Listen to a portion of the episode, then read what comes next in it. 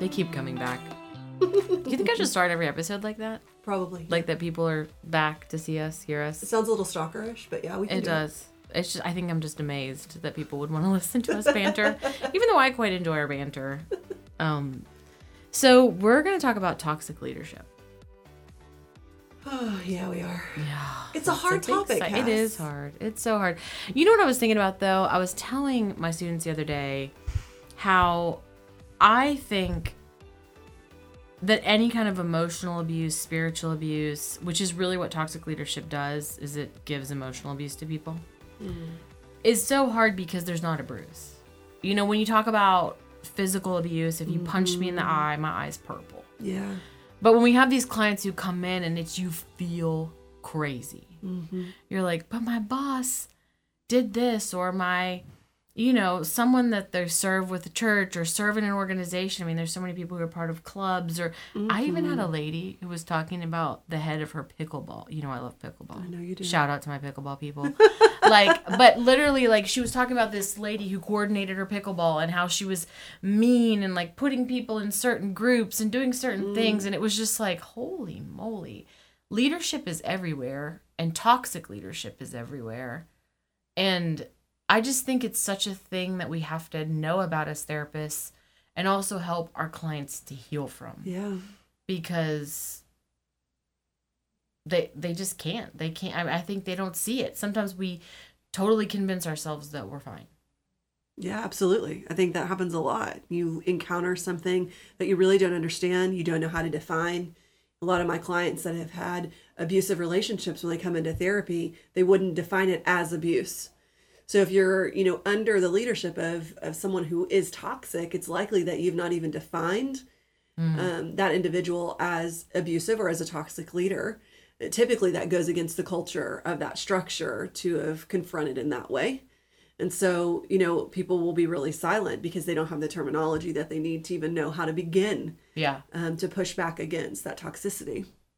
you know one of the things i love that you teach people and i try to teach it too but i think you teach it more in your practices just tuning in to their body. Yeah. you know and i i don't know about you but i've done some career counseling like with ceos or just people who work mcdonald's. It doesn't matter where you work you know but it's like where they feel a certain way going into work. It's like oh i just hate this. My stomach's in knots or oh i feel like i want to throw up every morning or oh i hate it. And uh I- just think you're so good. And maybe maybe share a little bit about that, or like how you kind of bring people to that place, because I think that's a healthy tool for any person. Oh yeah. So um, a couple of things. Uh, I'm I do EMDR. I've got EMDR training, and I love EMDR. One of the things that I learned whenever I was learning how to do EMDR was how it incorporates literally the physical body into the healing process. And I really deep dived on that as a counselor, trying to understand. I think a lot of modalities that are taught in the field of psychotherapy are based just on kind of heart. How do you feel? How do you feel? How do you feel? Or how do you think? How do you feel? yeah, yeah. How do you And- think? How do you How do you think? and then how do you feel? How do you think you feel? Well, I mean, that's CBT, right? How do you think? How do you feel? Where I think E EMDR, um, the person who Mm-hmm. taught me um, about E EMDR said that it's an upside down modality where you're first Mm. focused in on, you know, what's happening in your body Yeah. before you're really asking what you think about what you're feeling. And so, you know, when I'm talking with my own clients about what's happening in their bodies, I'm teaching them not just the feeling, oh, I am sad, but where does the sadness live? What Yeah, area where in your the body? Mm-hmm. So as you relate that to maybe being in an, an environment with someone who's a toxic leader, how do you feel when you're with them and why? What is going on in your body Mm. When you're in that environment? Because if your body is consistently saying like you're like, oh, I just don't want to go, I don't want to be like, Yeah. like listen to that first before we're taking any other steps. Let's learn what our body is saying about what it's experiencing. So good. You you know what? So I remember I have to tell this funny story because we haven't been funny. I need to be funny. Okay, Is it like. I mean it's not that I need to be funny. No, we haven't had a lot of Eh, laughing. no, I need to laugh. laughing. Okay, so I'm gonna tell you about the worst job I've ever had. Are you ready? yeah, I'm ready. Okay. So I decided to go work. I was a school counselor and I decided to leave that job. And so I decided to go work for the National Institutes of Health. Now, mind you, it was a great job, gave me great things on my resume UT Southwestern, National Institutes of Health. So I show up for the first day of work and um I'm supposed to be a therapist that travels all around and does cognitive behavioral therapy with people who have jaw pain. Okay? Like that's what Job I jaw pain. jaw jaw oh, like Oh, jaw TMJ pain, TMJ. okay.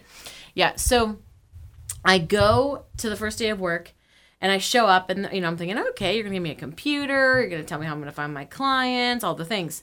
No, no. I get rubber gloves to learn how to do an assessment I remember the story. On people's faces, putting my hands in their mouth. No, ma'am. Then also, I, the second, so I have lunch. This is the first day of training. I've just quit my job as a school counselor that I loved. Go to, because I needed more time to do this and build my practice, all the things. There's a long story to it. But so then the next, I go to lunch. So in the afternoon, the training is more gloves and people are chewing up what look like mini erasers and spitting them into a coffee filter to which i then take said coffee filter home and dry it out on my dryer. At home in my laundry room because that was the place where i could at least keep the dirty spit until it dried out. So horrible job worst job of my life. And i remember i'm saying all this this goes with toxic toxic leadership i promise. But i remember um I did that job for a year and a half, almost two. And I look at it now and there was so much benefit. Like there was so many reasons and positive things that I did it and we can get into that another time. But I think I remembered Sundays would come. Like talking about the dread, you know, like what you feel in your body. Yeah. And I remember James, my husband, would say, um, in the afternoon, he'd be like, please stay with me just another hour, just a couple more hours. Please, can you just stay with me? Hmm. Because I would literally go into anxious mode and check out Oh, about wow. 2 p.m. on Sunday. So it's like I'd feel relief on Friday afternoon at five, and I'd only like really get Saturday off, and then I would be back in this anxiety state. But what I realized is I had a couple of bad encounters. My my boss was a narcissist for sure, and I was not overqualified, but it was not research is not my bag. I'm a people person. so I ended up loving all the people that I saw, but the research was not a thing that I was worried about doing as much as I should have been. But um I realized that my boss made me feel in my body like my dad. Mm. And I realized that I was having that same response in my body as if I was going to be in trouble. Oh wow. And in trouble meant that you would be hurt sometimes. It meant you would be ostracized. It meant you would take mm. awful things that were said to you, or you would be isolated, or I mean, there were a lot of things, right? So, in that, I learned, I think, as a person to be perfect. You know, like you have to be perfect, you have to be perfect, you have to be oh. perfect. And so, you know, I just say that whole long story, one, because it's ridiculous and funny, and it's like part of what made me who I am. And it's hilarious when you think about me doing research now, anybody who knows me, but it's also the fact of like there's probably so many people who have a toxic leader in their life in some capacity. And I think the question that you have to ask yourself and help your clients ask is who do they remind you of? That is a great question. Because there's probably somewhere you've encountered this person before mm-hmm. in your life and they've given you a same familiar response based upon their actions now. I am a grown woman when this job is happening. Hmm. My boss is not going to beat me. The worst thing that will happen is he would fire me, which he did not do. I actually quit. Praise him. That was the best day of my life. I went after that and I had Pappasitos and a, mar- a margarita. Real life. Real life talk here. I'm free. I literally turned in my stuff at HR and then was like, "Let's go party!" Like I was so happy to be done. But um, it made me a better person. It made me who I am, and and like there's so much to that. But it did also make me realize that it's familiar, and I have to watch for that. When I feel that feeling again, I have to check myself and be like, "Whoa, whoa, whoa, whoa, whoa, what's happening?" And how do we train our clients to do the same? Yeah. Oh. Anyway, that's my story time. Story time with Dr. Reid. No, it's a good story. Yes. Ugh, it's a good story. It is a good story. Um, so what do we do? Like, what do you do? we realize we're talking about a really uncomfortable topic that we don't want to talk about. I know. Talk like leadership is really hard to talk about because it encompasses so many different things. Like we want to do it justice, but also it's layered. Yeah. So it's like we want today to maybe not go into like the depths of it all, like the deepest parts of it, but just kind of say, hey, it's real. Yeah. Trust your body if Yeah. you're experiencing it. Um, I'm hearing Cassie say, like, think about what your body is reminding you of. Like, Yeah. where where has that lived for you? Mm-hmm. Sometimes you're encountering a person that may not be toxic, but just triggers some part of your trauma Oh, right? And so in Cass's situation, right, the person was, it sounds like toxic and triggered trauma, but sometimes it can be one or the other.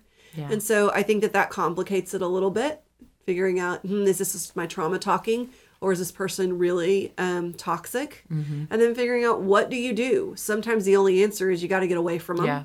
Yeah. Sometimes the answer is you got to confront some stuff. oh, Sometimes the answer is you got to heal first before you could even say anything or do anything with that individual. You Yeah. got to seek your own healing, yeah. you know? You know what I think toxic leadership does is I think it push it pushes the mute button on people as as you as a person.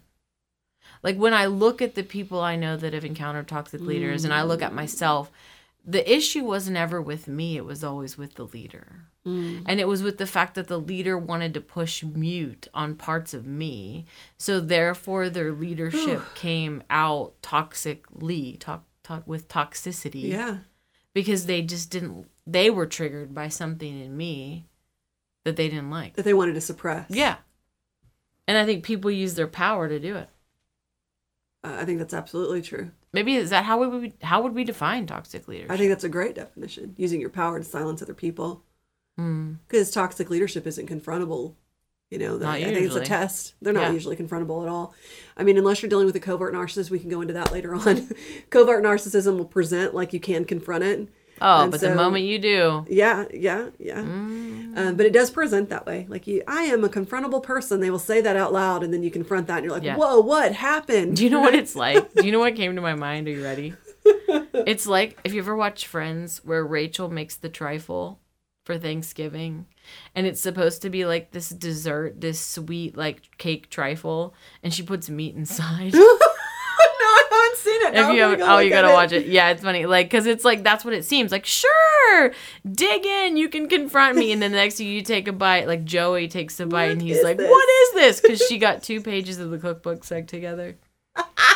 It's real life. I mean, that's just a silly example, but that's really what I feel like toxic leadership is. Come, confront me. It's for some people, you know, it's like confront me. I'm totally approachable. Mm-hmm. Yeah. Come communicate. I and am safe. you take a bite and you get your head bitten off, or like it's meat, and you're like, oh no, you're not. Oh, cool, cool, cool. Oh, I'm getting demoted. Oh, I'm getting fired. Oh, you're docking my pay. Oh, you're, you're. you'll be retaliated against for sure if you're confronting a toxic. Did you watch Office Space? I did. Where they move Milton Yes, to the basement. basement. Poor Milton.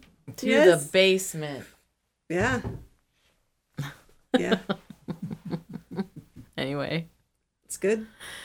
So, yeah, I think that's for sure what I've seen in toxic leadership. And I think toxic leadership is just something that would keep us from our own mental health. You know, I think that's probably why people would come.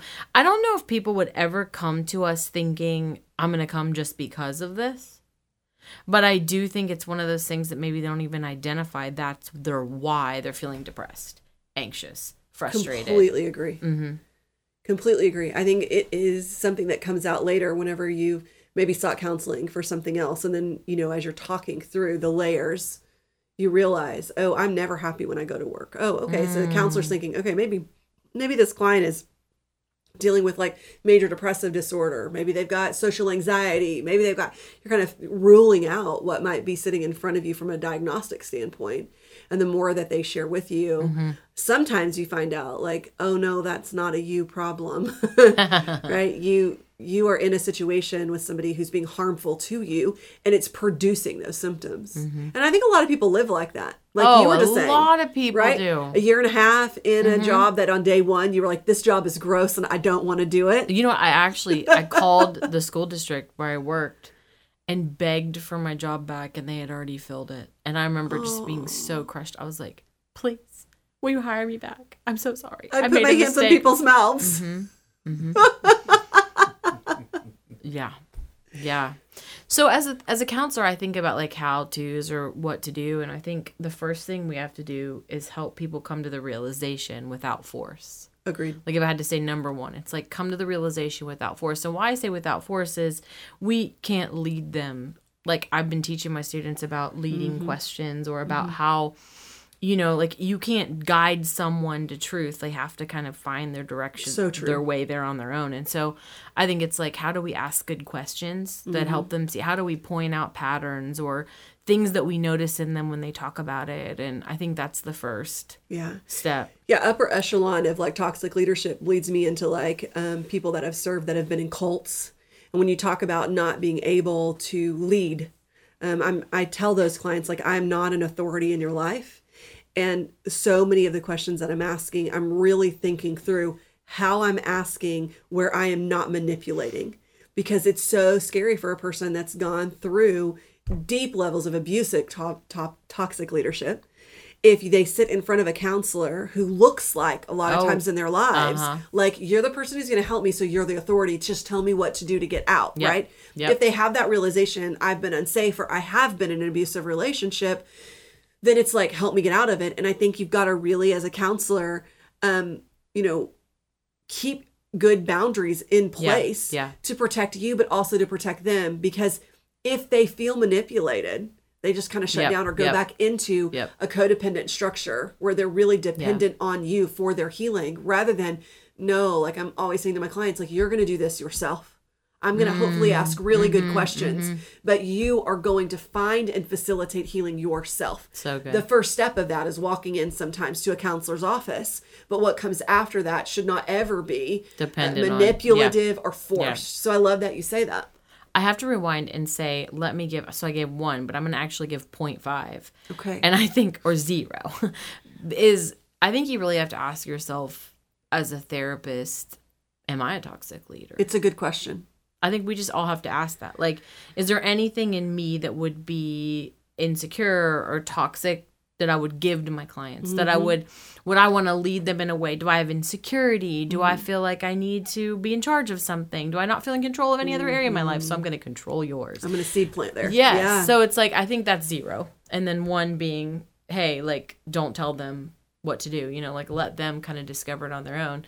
I think two is um in that in that place, it's helping them get a plan of action to one, acknowledge it, and then two, I don't want to say escape it, but that's the best word. Like confront it, escape it, deal with it. well i would say get untrapped from it Yes. It may not necessarily be escape, but I get what you're saying. Yeah. Get untrapped, you know? Because you probably could continue to work for a leader like that Sometimes. if you understood, if you had to, Yeah. if you understood yourself and the role of that and you knew how to navigate that leader in Mm-hmm. a sense. Like I've seen a lot of people who work for someone and don't even really engage with them at all because that's the boundary they've set and they figured it out. They figured out how to do that. Mm-hmm. Yeah. You know, where they don't have to go into meetings with them or whatever it is. Yeah, that's a really good point. And I think um I think the the third or was it third? Would it be Yeah, our third? we're Yeah, on three. Well, you did it. zero, so I did zero, yeah. Uh-huh. But three, I think then is figuring out how do you not go back into it. Mhm. Like, cause I mean, there's no new tricks for people. I always I always say that even spiritually, it's like everybody has about two to three keys, like things. Like it's the same way that you get tripped up every time, right? So I look at that job. Been telling you about that. It's like I get tripped up with somebody that I need to please. Ooh. period and so it's like i had that as a kid had that with this boss. So it's like now as an employee i ask myself all the time i'm like am i doing this to make my boss happy? Or am i doing this because it's a good thing to do in my job? Oh, that's a great question. and i, think it's prevention. Yeah, I talk about obligation a lot in counseling with abuse survivors. You know, that our yeses are whole and authentic yeses, but we will not know if our yeses are whole and authentic yeses if we haven't done the work to learn how to trust rather than betray Mm-hmm. our own bodies. so good right? And so then when we say yes, that yes comes from this place of wholeness and authenticity rather than from this place of I am obligated to do so because, and then fill in the blank.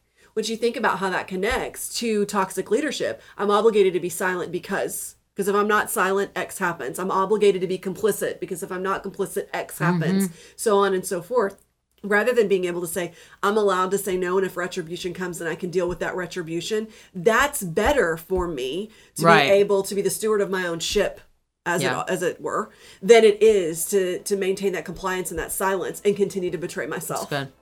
So Yeah, good. you can protect yourself. And that's why I think it's so important that we're equipping clients in counseling to say, like, listen, you are going to seek and find the healing yourself. I'm not going to do it for you. Right. Right. Right. Because whenever you start to have that knowledge of, I do actually know how to speak up for myself, how to protect myself, and Mm-hmm. You can do that in any situation. Yes. Maybe it is I just don't go into that meeting. Maybe Right. it is I'm going to have better um, distance in between myself and that person. Mm-hmm. We're not going to be real close people, but um, I can work parallel to them where I need to because I know what lane that I am in and I know what I'm not willing to give away to you. Right. Yeah. Yeah, it's good. That's good. Well, I think it's such an important thing that we talk through it because I think it does manifest in every place, but we've given you at least a few tips and Yeah. if you're working for a toxic leader, I'm sorry. Like Yeah. as a therapist because there are companies of therapists and people and ministries and whoever you are and wherever you're listening, it's like you could be and so I'm sorry and I just want to challenge you to look at yourself, look at the gifts inside of you and um, be sure that you're giving them to the right place in the right space. Absolutely. Talk about it. Talk about it. Yeah. So till next time, here's our diary. Diary of two therapists. Thanks for coming.